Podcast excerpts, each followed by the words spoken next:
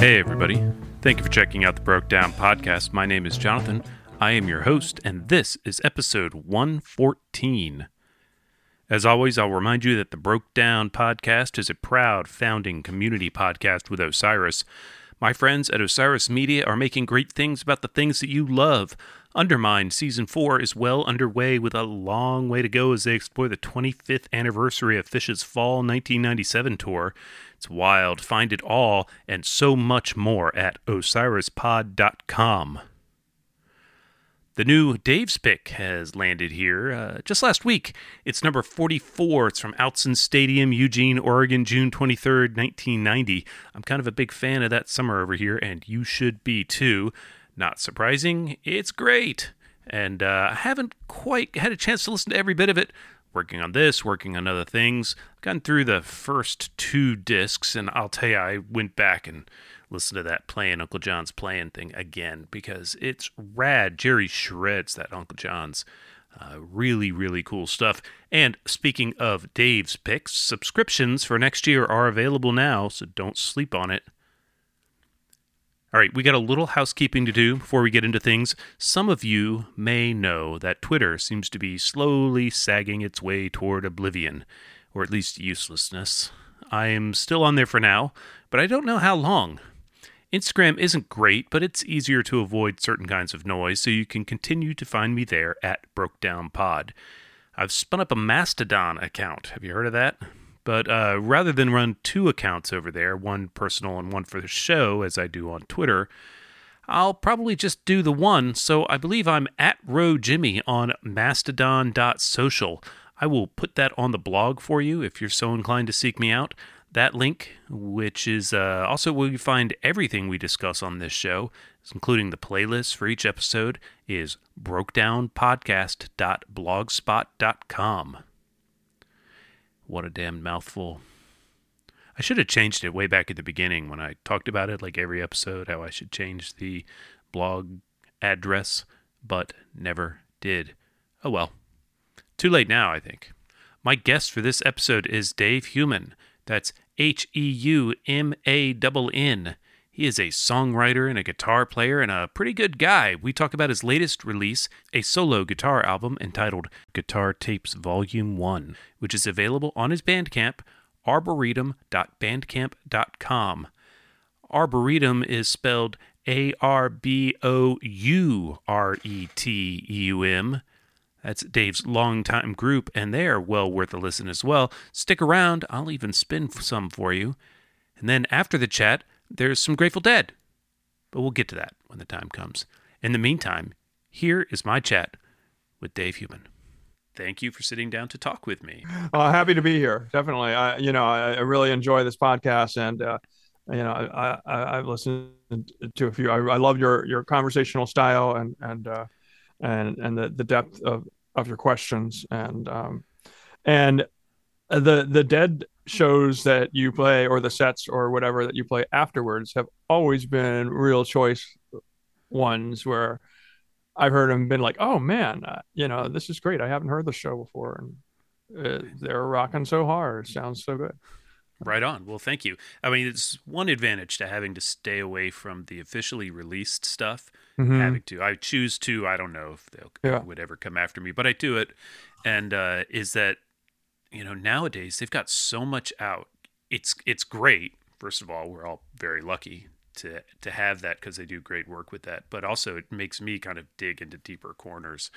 Like, uh, good luck getting me to put a 77 thing out here because they've released all the 77. Shows. Right. just about. Yeah, Portland's coming. Yeah. Portland's coming. We just learned that, so that's pretty cool. Uh, was that in the spring tour or the? I, am I'm, I'm not actually as familiar it's with October. It's an October. Oh, October. Two October okay. shows. Yeah. So yeah. Very. Cool. I, I, heard. I've heard some really good October '77 stuff, yeah, and maybe September. Did they? Were they play? Were they touring in September too? You're gonna get me in trouble.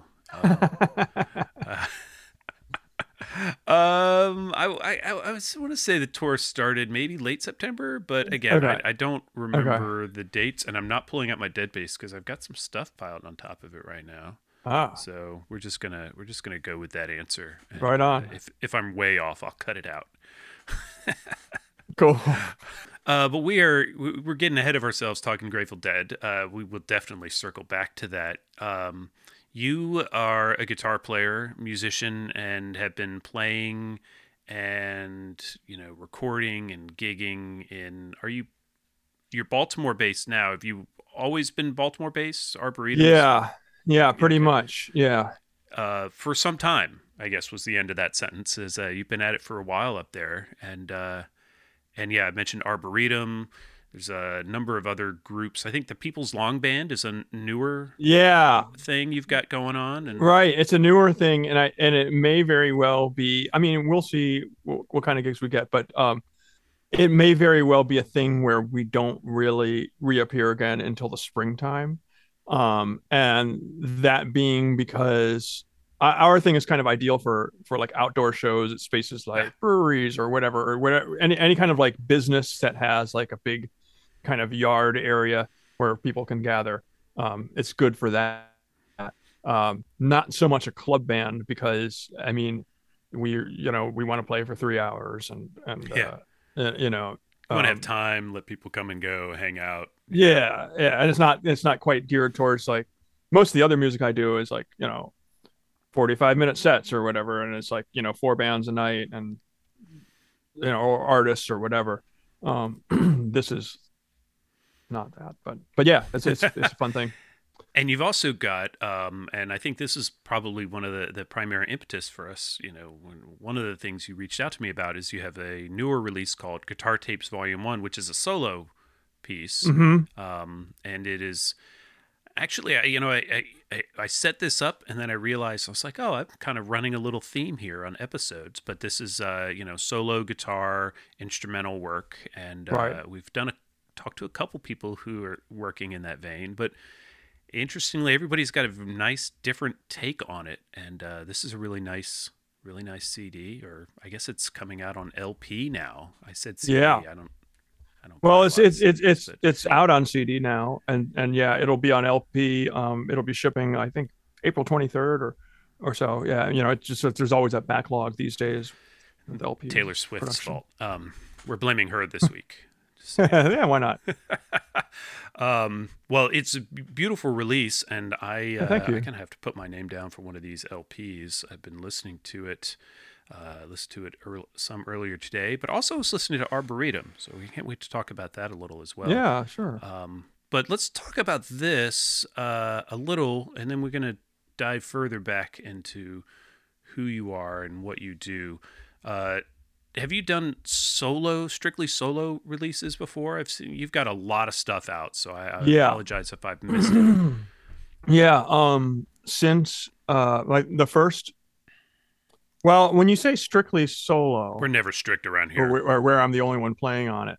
Um, I have actually done a couple of those, but um, but my first uh, solo album, like thing to come out under my own name, was uh, in 2015 um, I uh, released uh, an album on Thrill Jockey called "Here in the Deep," and oh, yeah. uh, that was, um, I, I, mean, it was it was solo in the sense that my my name is in the title, and, and it was very like self-directed, and it, it, doesn't have a band identity to it. Although actually, one song was played by Arboretum. Um, but uh, yeah, so there was that, and then other things, I guess, uh, yeah, 2018, I did a tape called Cloud Hands. It was a tape and digital release, and that is uh, that's all guitar improvisations too. Um, my methods for that were a little bit different um, than with Guitar Tapes Volume One. Um, there was another one called well, there, there's there's been a few because like I got really into releasing stuff on Bandcamp. Um, you know, once once COVID hit, I was like, oh man, I got to do something. You know, like, like, all the gigs were shut down and and stuff. So I, you know, recorded um, some things, um, and so I had one called Peregrine Themes, which actually I, I started in 2018. Did another one called uh, Balm of Gilead, which uh, and there was a there was another one that's that's like guitar and synthesizer that is a uh, sort of uh, I, I use binaural audio processing, so it sounds like 3D. So stuff is like Oh yeah. uh, you know, in front of you and behind you and above you and below you and stuff. And uh and that that was a really fun one. Um yeah, and then and now this one. Um the uh guitar tapes volume one. So this one is this one working? You working with loops and such on this one? Is that where where, It where is. this one's landing? Yeah.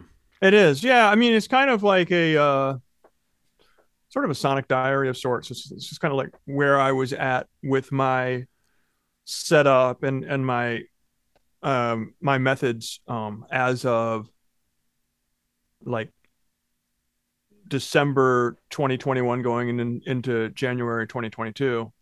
Um so over a period of about a month I recorded like most nights and uh and then I, I went back through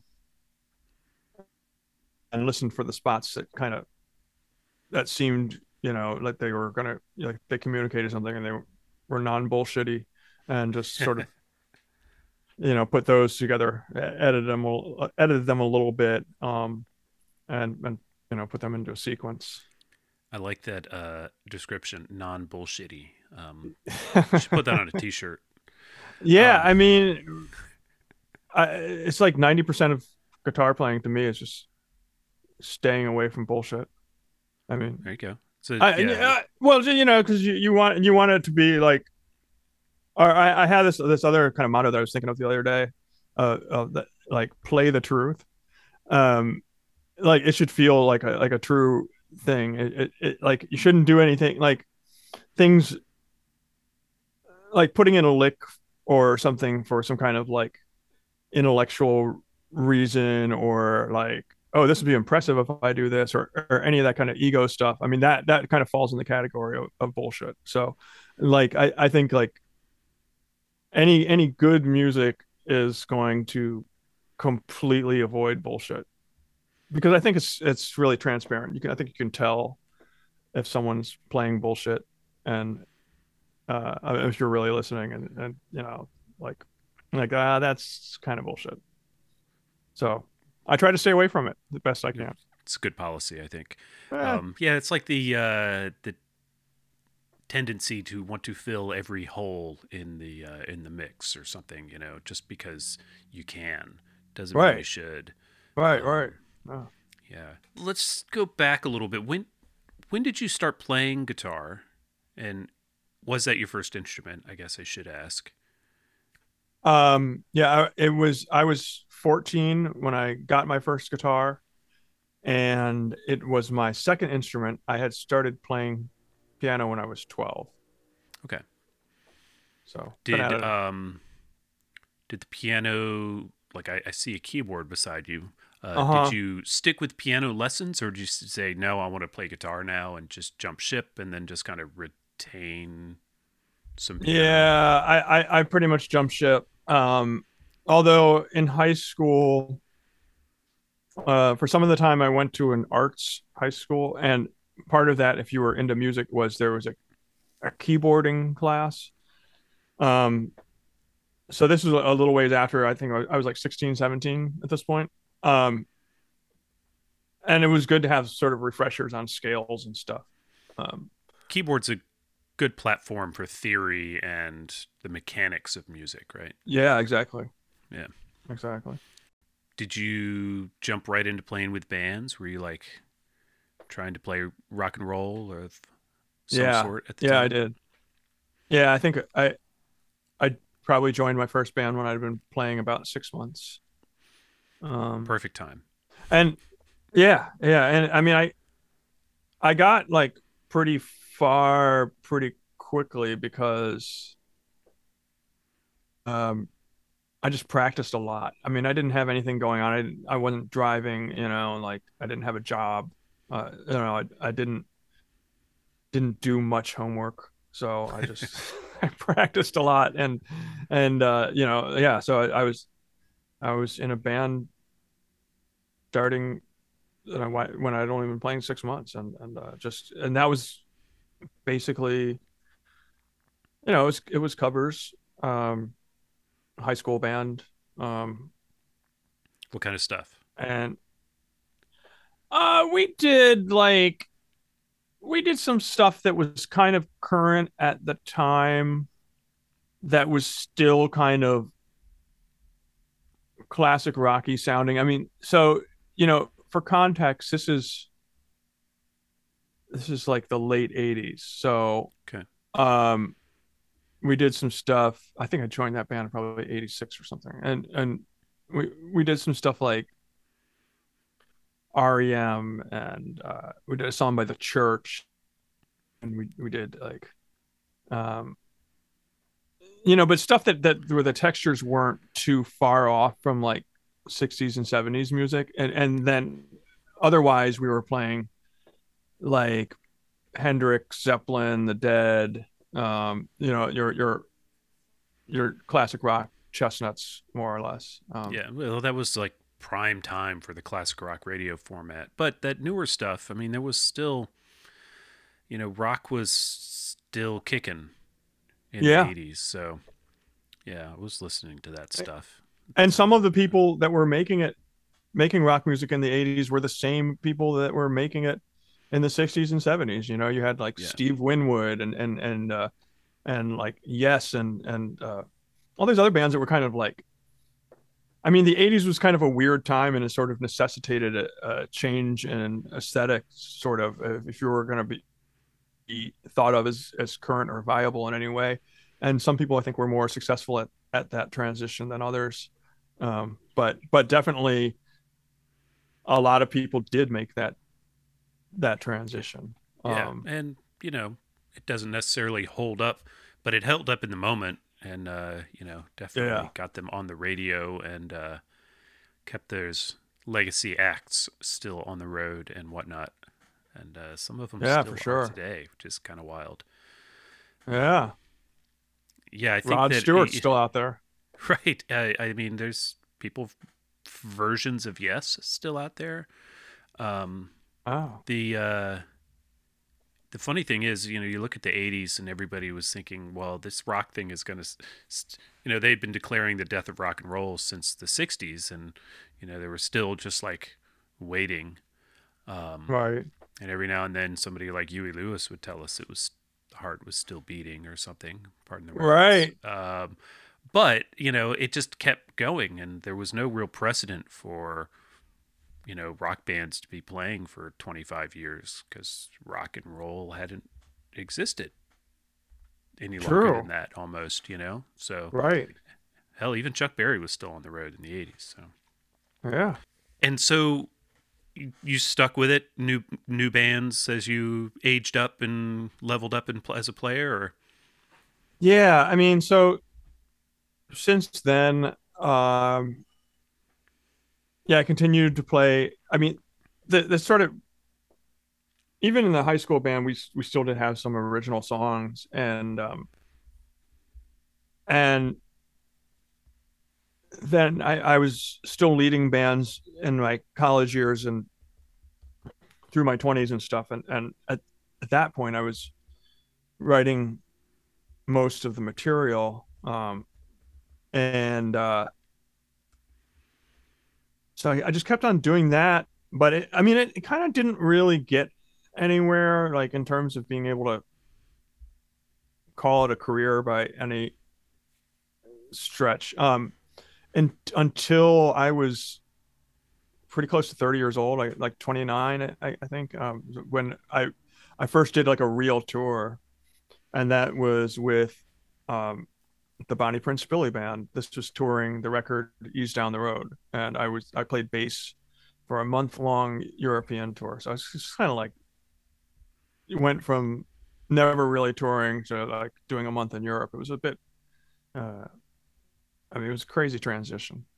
it's exciting But then I wanted more of that, you know. So it's like Yeah. when I when I a- after that period, you know, and, I, and I'm I'm like back funding my bands, and and uh, I'm like, okay, how can we?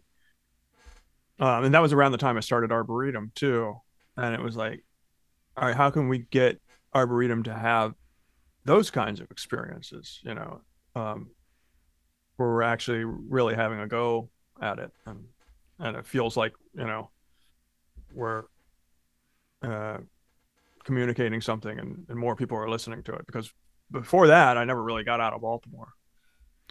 So Arboretum it started in the early aughts. Is Yep. that right? Um, yeah.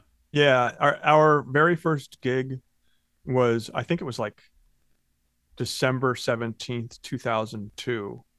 And then we had the first record come out and uh in 2004, I think fall of 2004. Uh, actually just a CD, it wasn't it wasn't technically a record, it's never been out on vinyl, but um and that was that was kind of a that was done through a friend of mine's imprint sort of label and then and then the rest of the arboretum stuff um, came out on thrill jockey from in good label. 2006 yeah Yeah, I'd like I have I have some of that actually. This is funny. You know, we started talking and then suddenly I started stumbling on your records in record shops. So I don't know if I'd mentioned this one to you. oh Uh, yeah So I came up with this Song of the Pearl Arboretum in Chicago a few weeks back.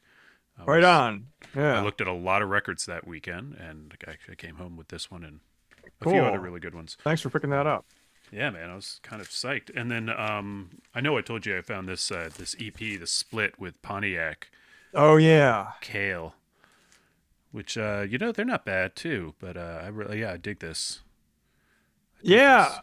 I, I I love their uh their music. They they made a, a lot of really good stuff, and and they um they're if, I don't know if you know much of, about Pontiak. Um, they are from Virginia, um, Okay. kind of near near Warrenton, and Okay. uh, they're they're three brothers, and uh, they basically they haven't made music in a while, but they I think maybe like three years ago they opened up this brewery.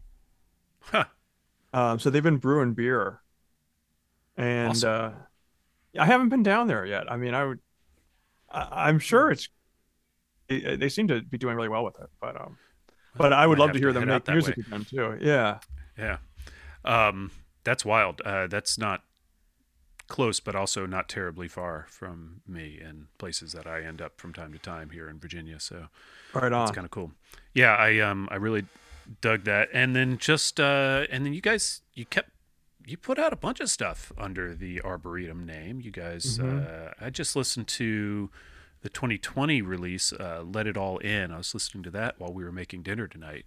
And uh that's Oh, uh, cool.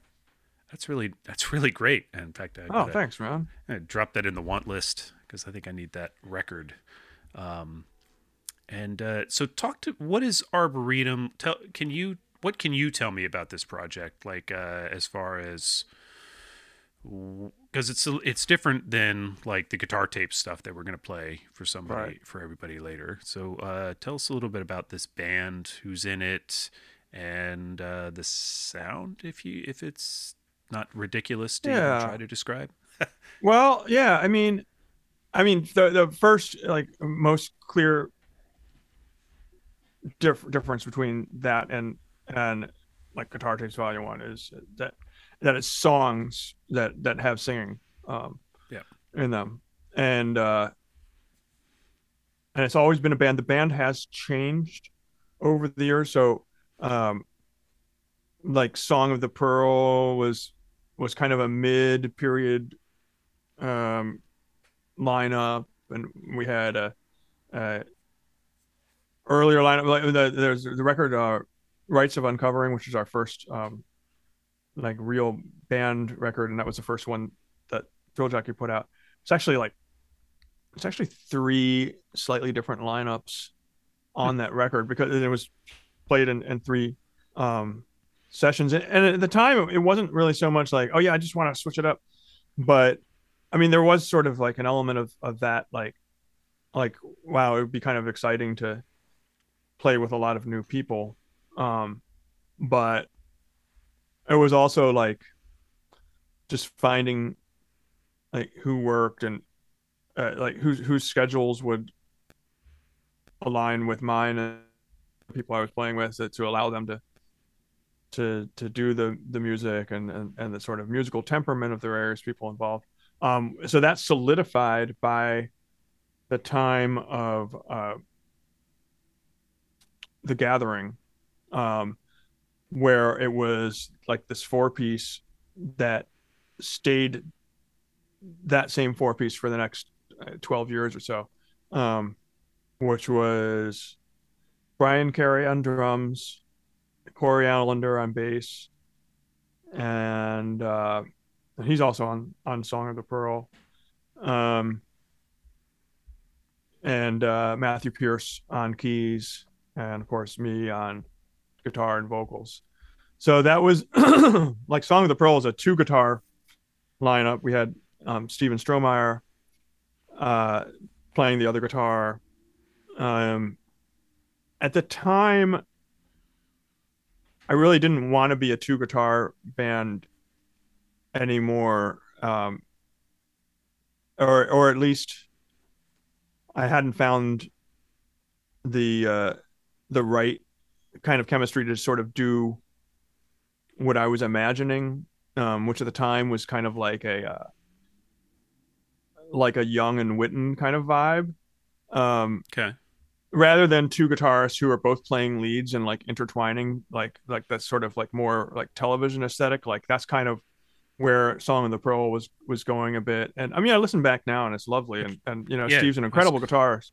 But at, the, at the time, nice listen to that. Like right when I finished work today, I put that on and like went to the sofa and just whew, decompressed before yeah. I moved to the porch um, with a beer. But uh, but yeah, I mean, I can hear what you're describing, and um, and that's tough. It's tough to find somebody that you have the right combination, the right chemistry, and the right like technical combination to build. Right. You know, if you have a if you have a specific kind of vision in mind, mm-hmm.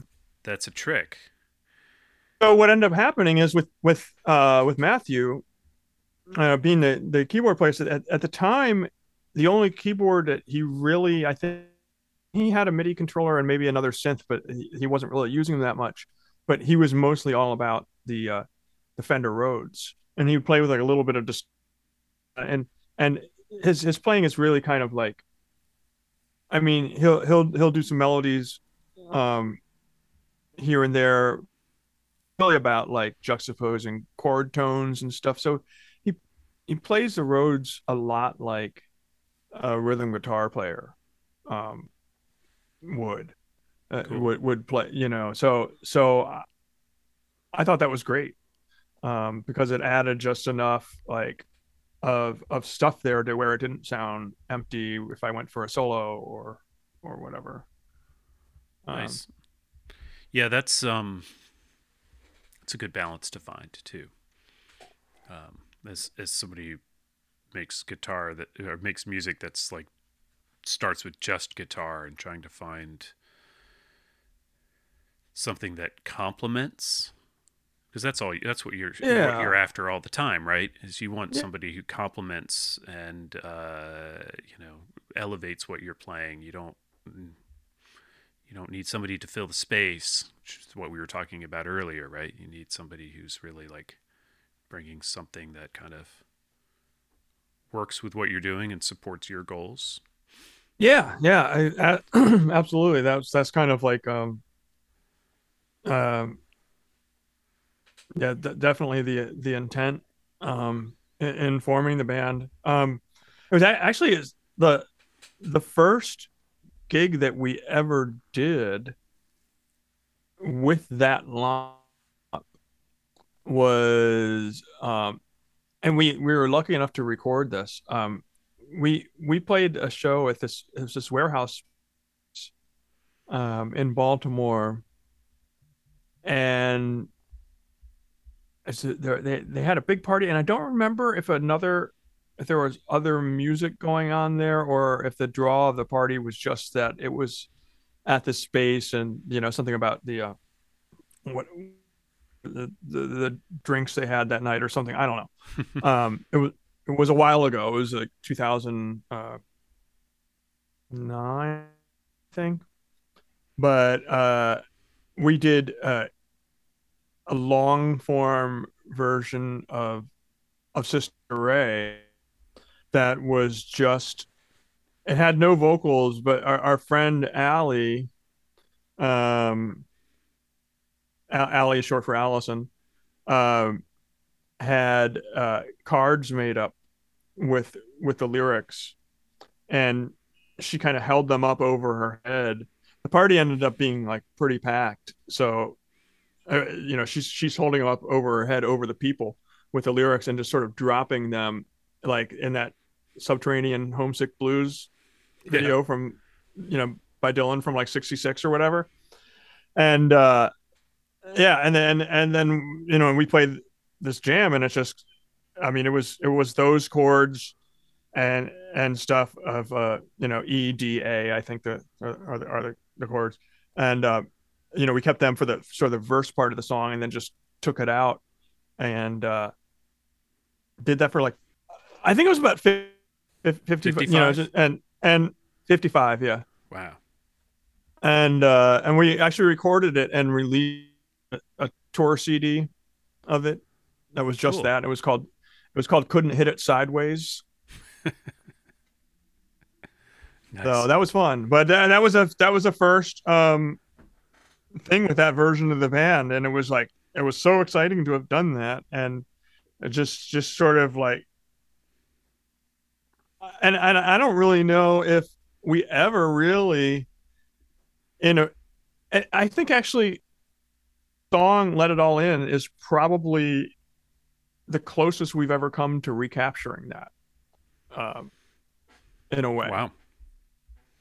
Yeah, I mean we've done a lot of other things, but in in terms of like having it, it you know that kind of a, a similar vibe um you know that's probably the and that's you know 12 years later or whatever can i um suggest that you get that tour cd up on your bandcamp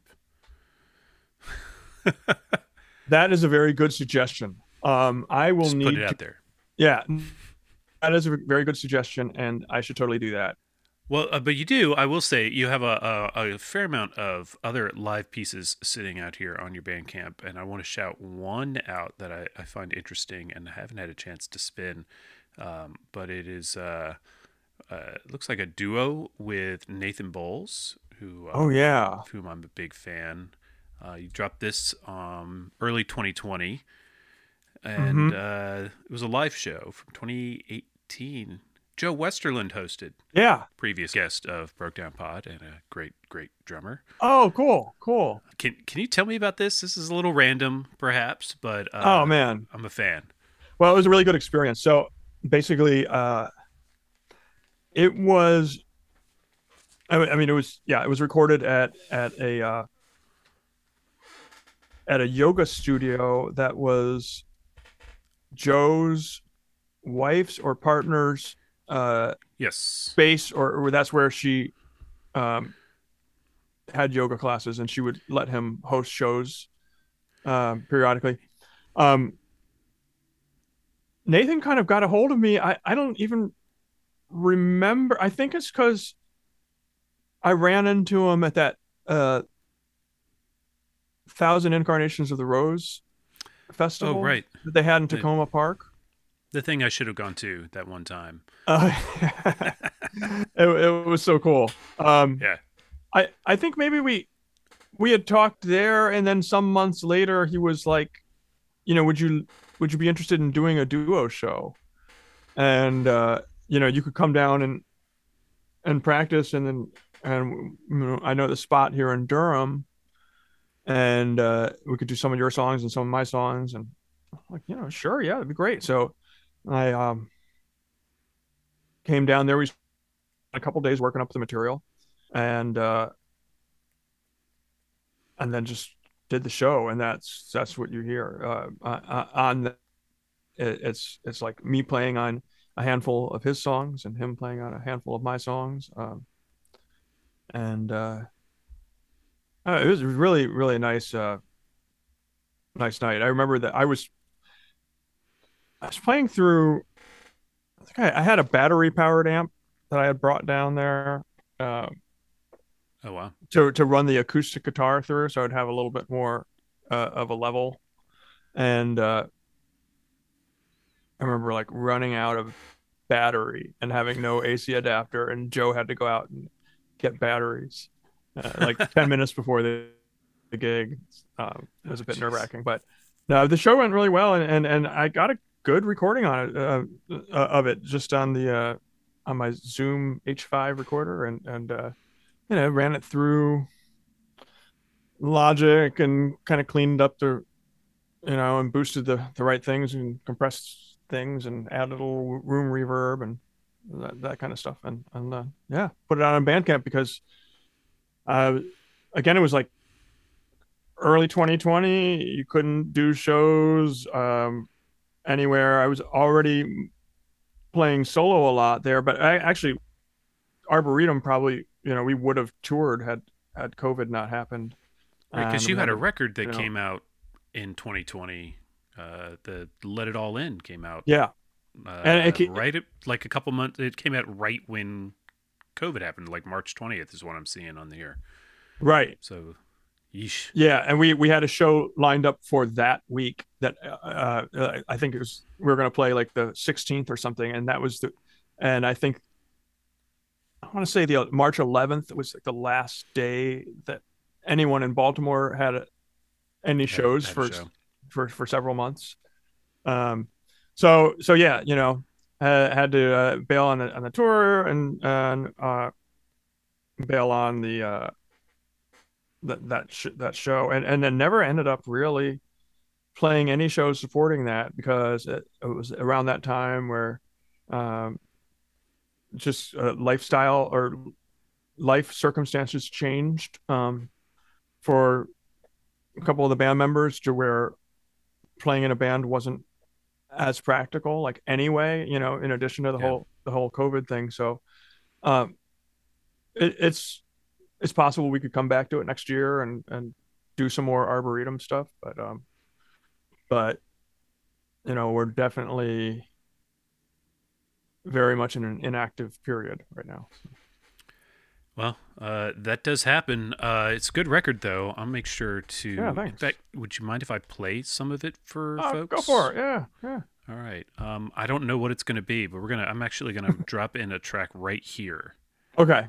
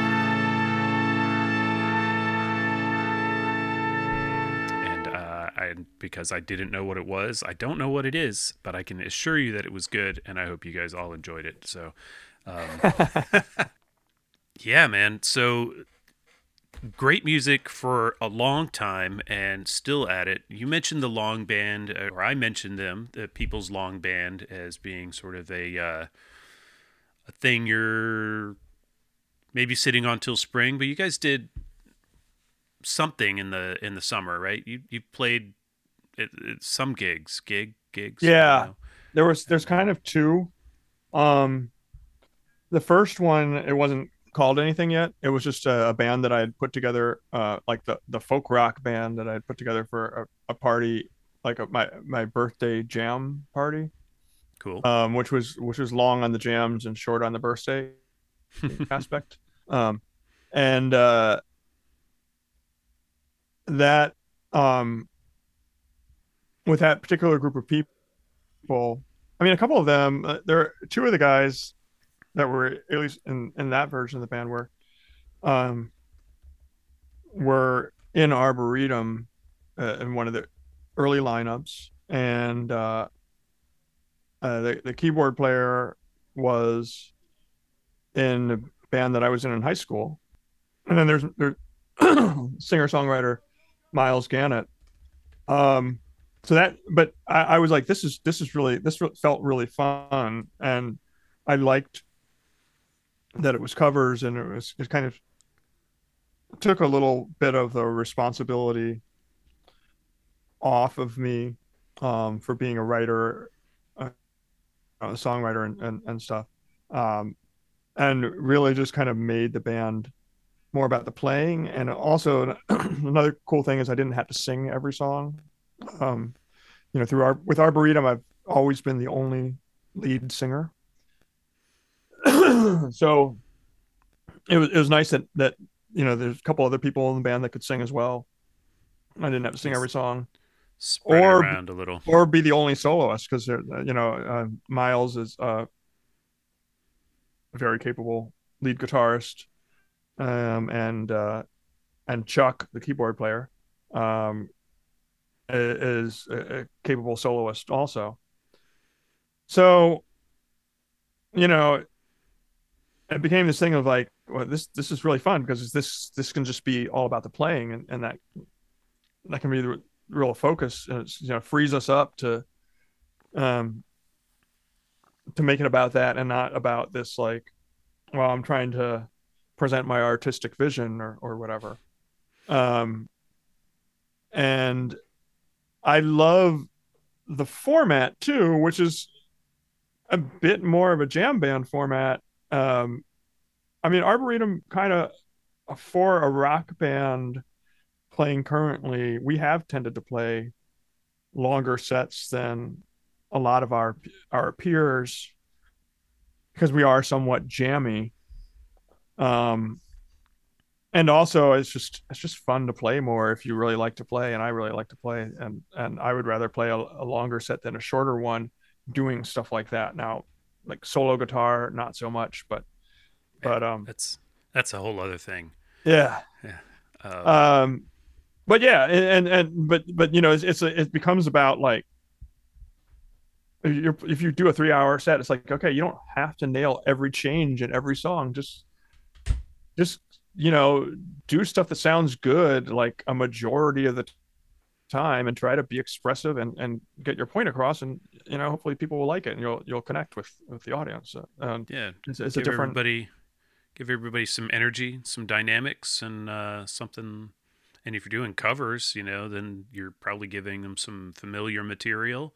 Everybody likes that as Yeah. a grounding, and then uh, stretch it out, have fun.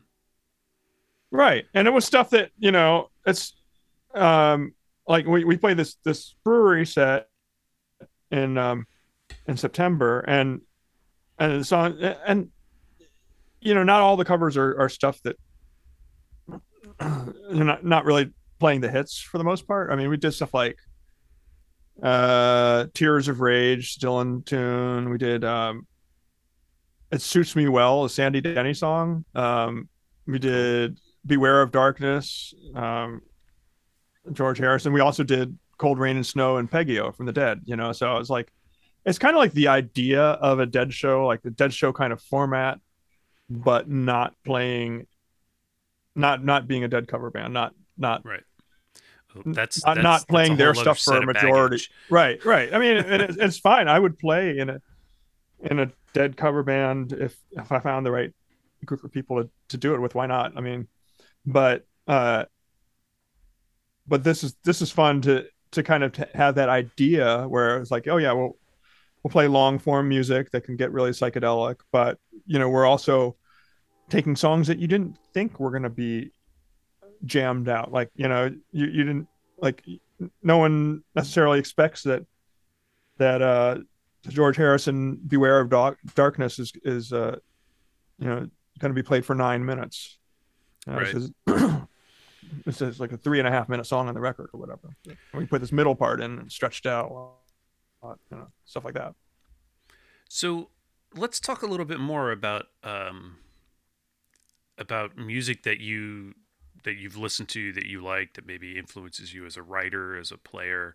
Um, I will tell you one point when we were working on dinner, we were listening to the Arboretum record. Um, I said to my wife, I said, "This reminds me a little bit of like a Richard Thompson record." Mm-hmm. And uh, and as a big fan of Richard Thompson, I hope you'll know that I that as I am a big fan, you'll know that that is that is praise. Oh, well, thanks. Yeah. I mean, Um, I mean, no one And, ever uh, said that, you know, about him. Like, oh, that lousy Richard Thompson. yeah, he that sucks. Guy. You know listen that that hack from that band. No, no, God damn, no. He's he's. I feel bad just making the joke.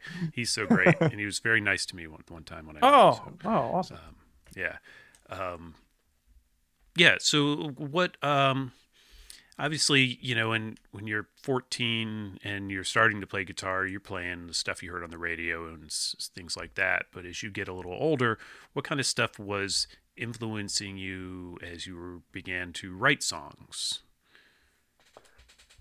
Hmm, that is a good question. Um, as I well, okay. I mean, I guess I was kind of starting to write songs, you know, really early on too. But I mean, it took me a lot of songs where, to where I got to the point where I really felt confident about my songs. Um, I think the lyrics were always the biggest stumbling block. Um, and I don't know. I, I remember in the in the 90s I was I was really into like the the Pixies and Frank Black solo stuff in terms just from like a pure um songwriting angle. I, I, I was really into that. I, I got really into will oldham stuff once i discovered that um which was probably about the you know mid to late 90s and you know which was a whole different animal um and in terms of the kind of the headspace that he was writing from. Um and and also i was like yeah i was i was into uh like sonically i, I was really early on I, I think i was influenced by my bloody valentine and sonic youth a lot. Um but i think also you know they say that a lot of your sensibility is is formed by the time you're like 12 so i think that coming out of the 80s i think i think that stuff that had really um influenced me a lot early on stuff like joe jackson or you know men at work or or, or whatever you know just kind of just formed the underpinnings of my melodic sense that I would I can was get able to that. put that into kind of different contexts later on in- in life, but also also like Neil Young and and Bob Dylan. I mean, I I was into Bob Dylan since you know I was early teenager. Um, but you know some of those things I, I think I was like maybe a little less aware of when I was, um, or or a li- little less conscious of. I guess when I was writing songs for bands later on, like in my in my twenties and even even into uh, I think I probably was by the time I was doing Arboretum, I was like a little bit more conscious of it. But uh, yeah, that's sort of a long-winded answer, I guess, and maybe that sort of gets No. at the meat of what you're. I think it does. Um, I, I I really like that point about the like that early foundation. You know, when you cited say Men at Work, and I, I think there's no question in my own mind for myself that the some of the pop music uh, and the songs and the writing of some of those songs has um, well it, it, it it's like foundational to writing songs like i don't write songs like men at work but right. you know that guy could write Oh hell Like, yeah! he he could write the shit out of a pop song and he could write the hell out of a couplet that will slay you and you know i wouldn't mind get, grabbing a few of those out of thin air and packing them into a song someday if if um, if he was coming to Baltimore or DC and I knew about it, I would totally go and see him. I, I've actually seen live videos of fairly recent Colin Hay performances, and Yeah. I mean the guy, this guy's like one of the best singers uh, of that era that was on great the radio. singer and Great singer. but yeah, and, and a really good writer um, Mhm. and you know it's easy to dismiss because you know it was the MTV pop moment, but Right. great writing and and so much of you know I mean I'm I'm uh, I think just a hair younger than you, but you know so so so much of my writing comes from okay my writing maybe did but just my fundamentals of songs come Mhm. from that stuff as much as it comes from you know starting in a, at Bob Dylan in my early teens and then Grateful Dead and then everything else that followed um, over the years um, Yeah, but yeah, Yeah. no I, I, I, think don't write a lot of hooks but I I have a sense for them and I can recognize them yeah, someday maybe I'll write a couple more. Yeah, like whenever I would write a hooky song for Arboretum, I'd be like kind of self-conscious about it, bringing it into band practice, and I was like, and I'd be like, I was thinking about this part here, and I'd always ask Corey basis. I'd be like, what do you think, man? Because like I, I I trust his tastes um a lot. Like he's always had he's always been someone who searches out music and and has a a pretty vast knowledge of uh different artists uh, releasing stuff and and and what have you. So and and just just very good. I i, I trust his sensibility a lot. Uh, and so i'd be like what do you think man? Is this like cheesy? You know? And and he'd be like no it's it's, it's cool. It's catchy but something about the hookiness like I, i'd be afraid to go for the hook. And i'm really glad that he you know he would sort of in, in some of these instances like convince me that it's it's okay to go for the hook. Because in, in retrospect like no it, it wasn't it wasn't cheesy you know? There was there was Right. like it could have been done in a cheesy way maybe but it, it wasn't. And, and we found a way to do it where, where you know it's, it's hooky but that's that's fine. And and and I, when i think about it like i mean a lot of grateful dead songs are hooky you know bertha's hooky you know like Oh, there's yeah. nothing corny about it like you know No, I, I, I think it, it, a lot of songs that have good hooks that that we might look at and go, hmm, that's a little, that might be corny. It's because it it's actually just played out. Like this is really good the first time you heard it. Maybe the ten thousandth time you've you've heard it, it's not as uh, maybe it maybe it feels cheesy now, but there's a reason they played it ten thousand times. right. I think that's you know like I have friends who you know refuse to listen to some very good records from the 70s because it was on the radio so much at the time little older than I am uh you know uh, that they they just can't they don't need to hear it again. They don't want to hear it again. They're sick of it and yeah yeah. Okay. Uh, I'll go home. I'll just come home and listen to that record because I've got it. You know. Um, but you know, the- yeah, hooks. Hooks. I think there are definitely uh, musical circles in which hooks seem like they're a bad idea, but they're all using them. I mean, the My Bloody Valentine, uh, Loveless album opens with a hook. It is a hook like no other right you know that sound is i mean that that that either grabs you or sends you packing Yeah. Yeah, people people talk about like um remembering where they were when they heard um Nirvana uh you know like N- Nevermind album for the first Yeah. time and uh I don't remember where I was when I heard that for the first time but I do remember what I was doing when I heard My Bloody Valentine Loveless for the first time. I mean, nothing special. I was just in a friend's Yeah. car, but but you remember the moment yeah, yeah. yeah I, i've heard someone make the case that that could have been the album but nevermind came out you know that could have been the one that like shifted music but nevermind had more it came out first of all it was just there at that time and it had all the appeal that it has and it doesn't suck um, at all so Yeah, I mean, it's also sort of different.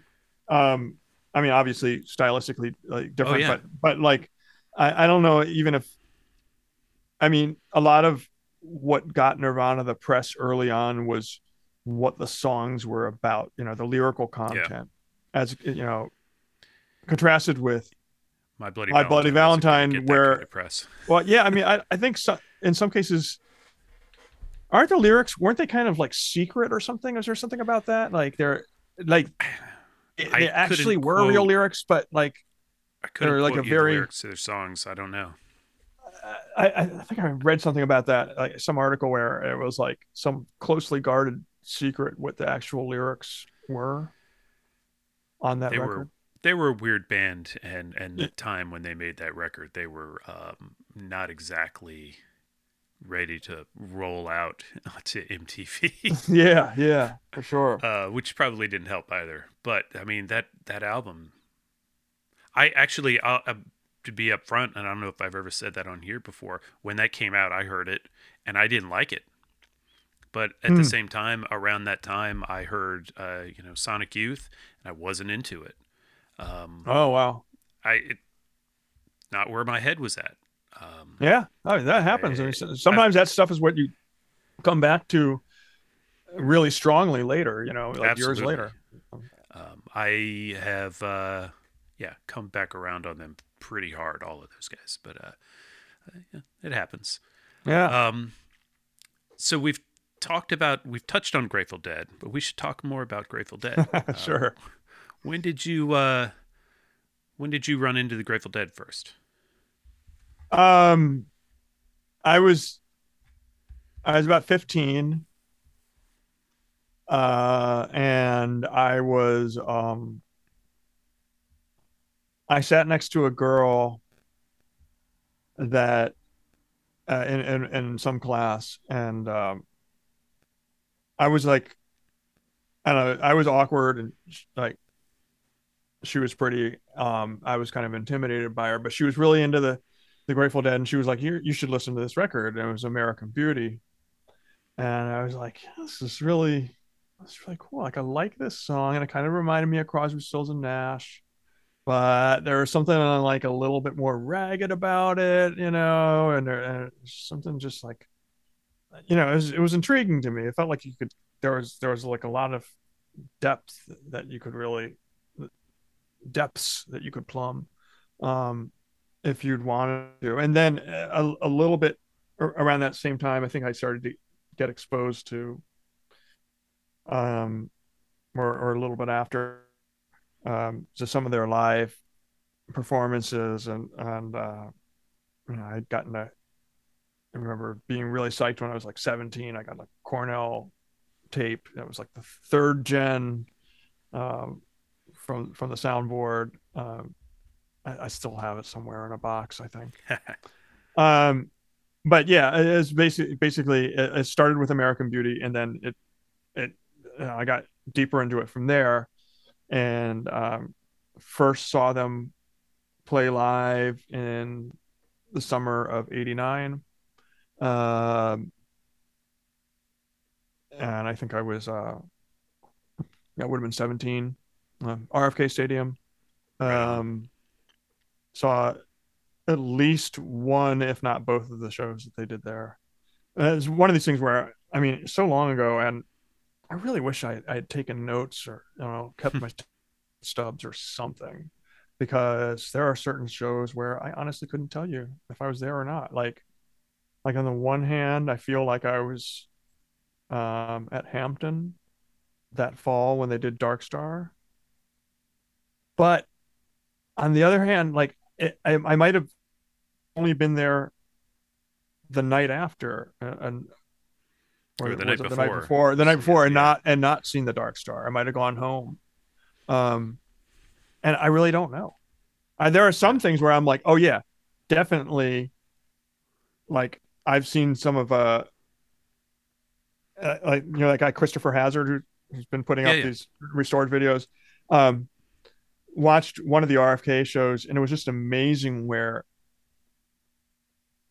I, i'm watching it i hadn't listened to the uh, tape of that um you know since but i could tell i could anticipate where certain notes are going to go in in some of jerry's solos or something like like you know just a moment ahead of time but i, I i'm like oh yeah he's going to go up there and then he did and i was like oh yeah i remembered that you know it's like Mhm. over 30 years ago and somehow um it just it's just had a had a freshness to it where all, all of a sudden I'd, I'd remember it. So um yeah it's just funny how that how that works out. But but yeah so so i i mostly just saw them around here.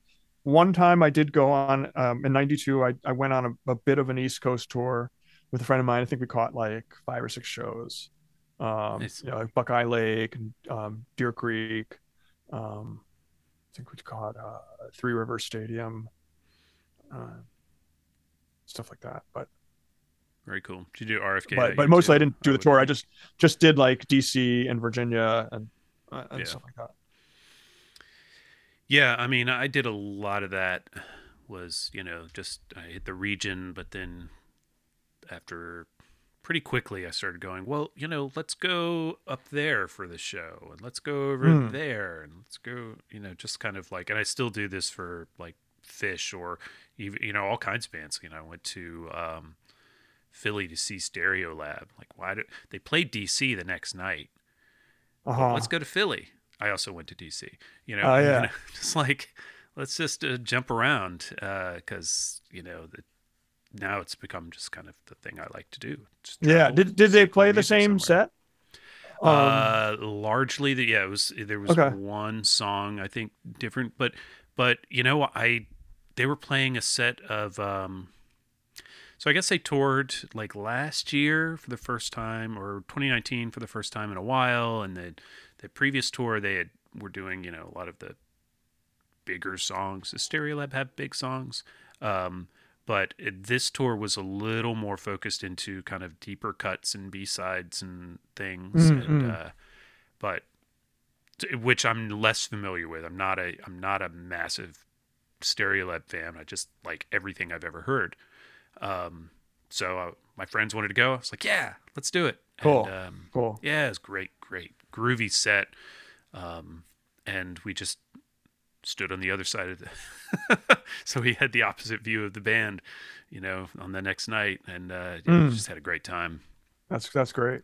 Yeah, and these are guys I used to go see dead shows with twenty some Yeah, years yeah. ago. So, um, yeah, um, never did whole tours. It seemed like, uh, well, other people did it, and good for them. It just was never really quite what I was up for. Yeah, I mean, I think in order to do a, a, a whole tour, I mean, you definitely need to have like a vending thing figured out Right. if, if, you were gonna do one. And even the short tour, I, me and, and a friend of mine did do some vending. I mean, it wasn't like super successful, but we did have a go at it and try to sell some stuff. I mean, I Um, sold Coca Colas out of the back of my car to pay for parking and gas. Uh, that usually works. Yeah, there you the go. Post show co- ice cold Coca Cola works really well. People would buy it, you know, for a buck. You know. yeah, yeah, Um, sure. Yeah, and in the '90s, that was legit gas money when you sell a case of cokes. So Oh, sure. nowadays, not so much. right, right. Some days I regret not spending more time on the road with the dead, but I, I think I did all right in my time. Um, Dave, I'm gonna I'm gonna play everybody a track from Guitar Tapes Volume One after this conversation here, and Cool. uh, and then get into some Dead. And I think you've motivated me to look into some, you know, maybe some RFK stuff because that's home Oh, field. excellent. Yeah, So for sure. put some of that up, out for the Grateful Dead segment at the end. And um, thank you for sitting down and talk to, talking to me. Yeah, it was um, definitely a pleasure. Thanks for for having me here. It was a lot, a lot of fun uh, being able to uh, relate um, some things from my corner of the universe. I can't wait to listen back to the actual show and hear what you've chosen as the, the Dead Show part of it. And and and who knows if it's RFK, maybe I will have been there. Maybe I'll remember if I had been. there. Maybe. Maybe not. Maybe, uh, yeah, I can't wait to figure it out. cool. All right. Thanks, man. Yeah. Thank you.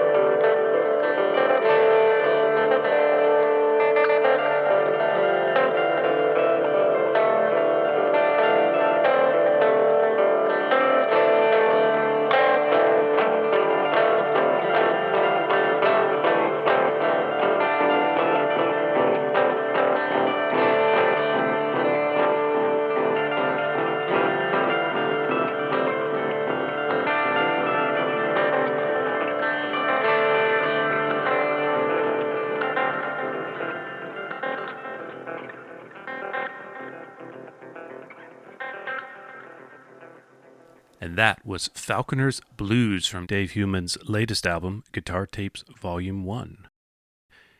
During the interview, we heard a great, great Arboretum track, High Water Song, from their 2020 album, Let It All In. Again, it's really just terrific stuff. You can find both of those and a lot more at arboretum.bandcamp.com. Again, you can also find those links at my blog, brokedownpodcast.blogspot.com. Are you ready for some Grateful Dead? Taking a tip from Dave's touring days, I went back 30 years. Holy hell, am I that old? To 1992. We're going to hear tracks from June 28th at Deer Creek and July 1st at Buckeye Lake. We'll start with Buckeye, but then bounce around a bit. Check the blog for the playlist or just sit back and enjoy the ride. I will be back before long with a fresh episode. Until then, be well.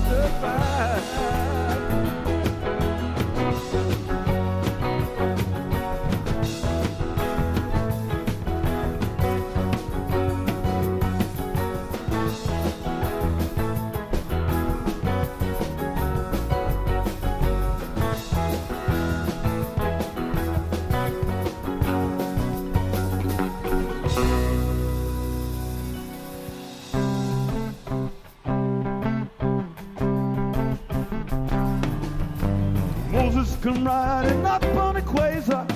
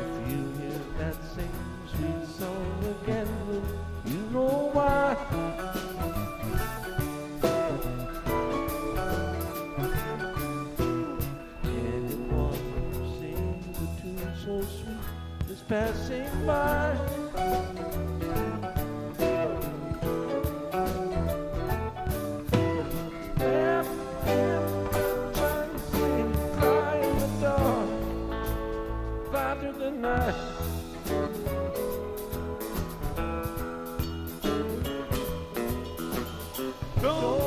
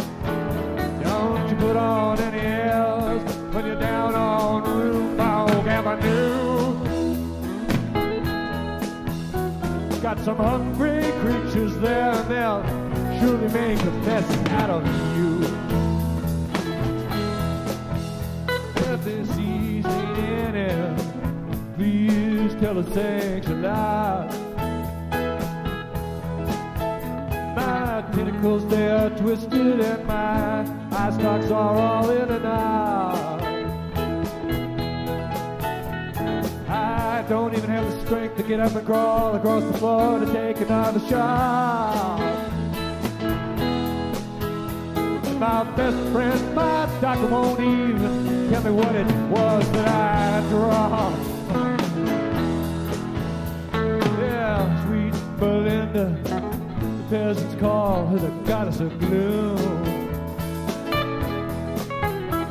She speaks such good English as you invite yourself up into her room. Of course, you're so kind and careful and conscientious not to go to her too soon. Steals, she steals your bus and leaves you howling at the moon.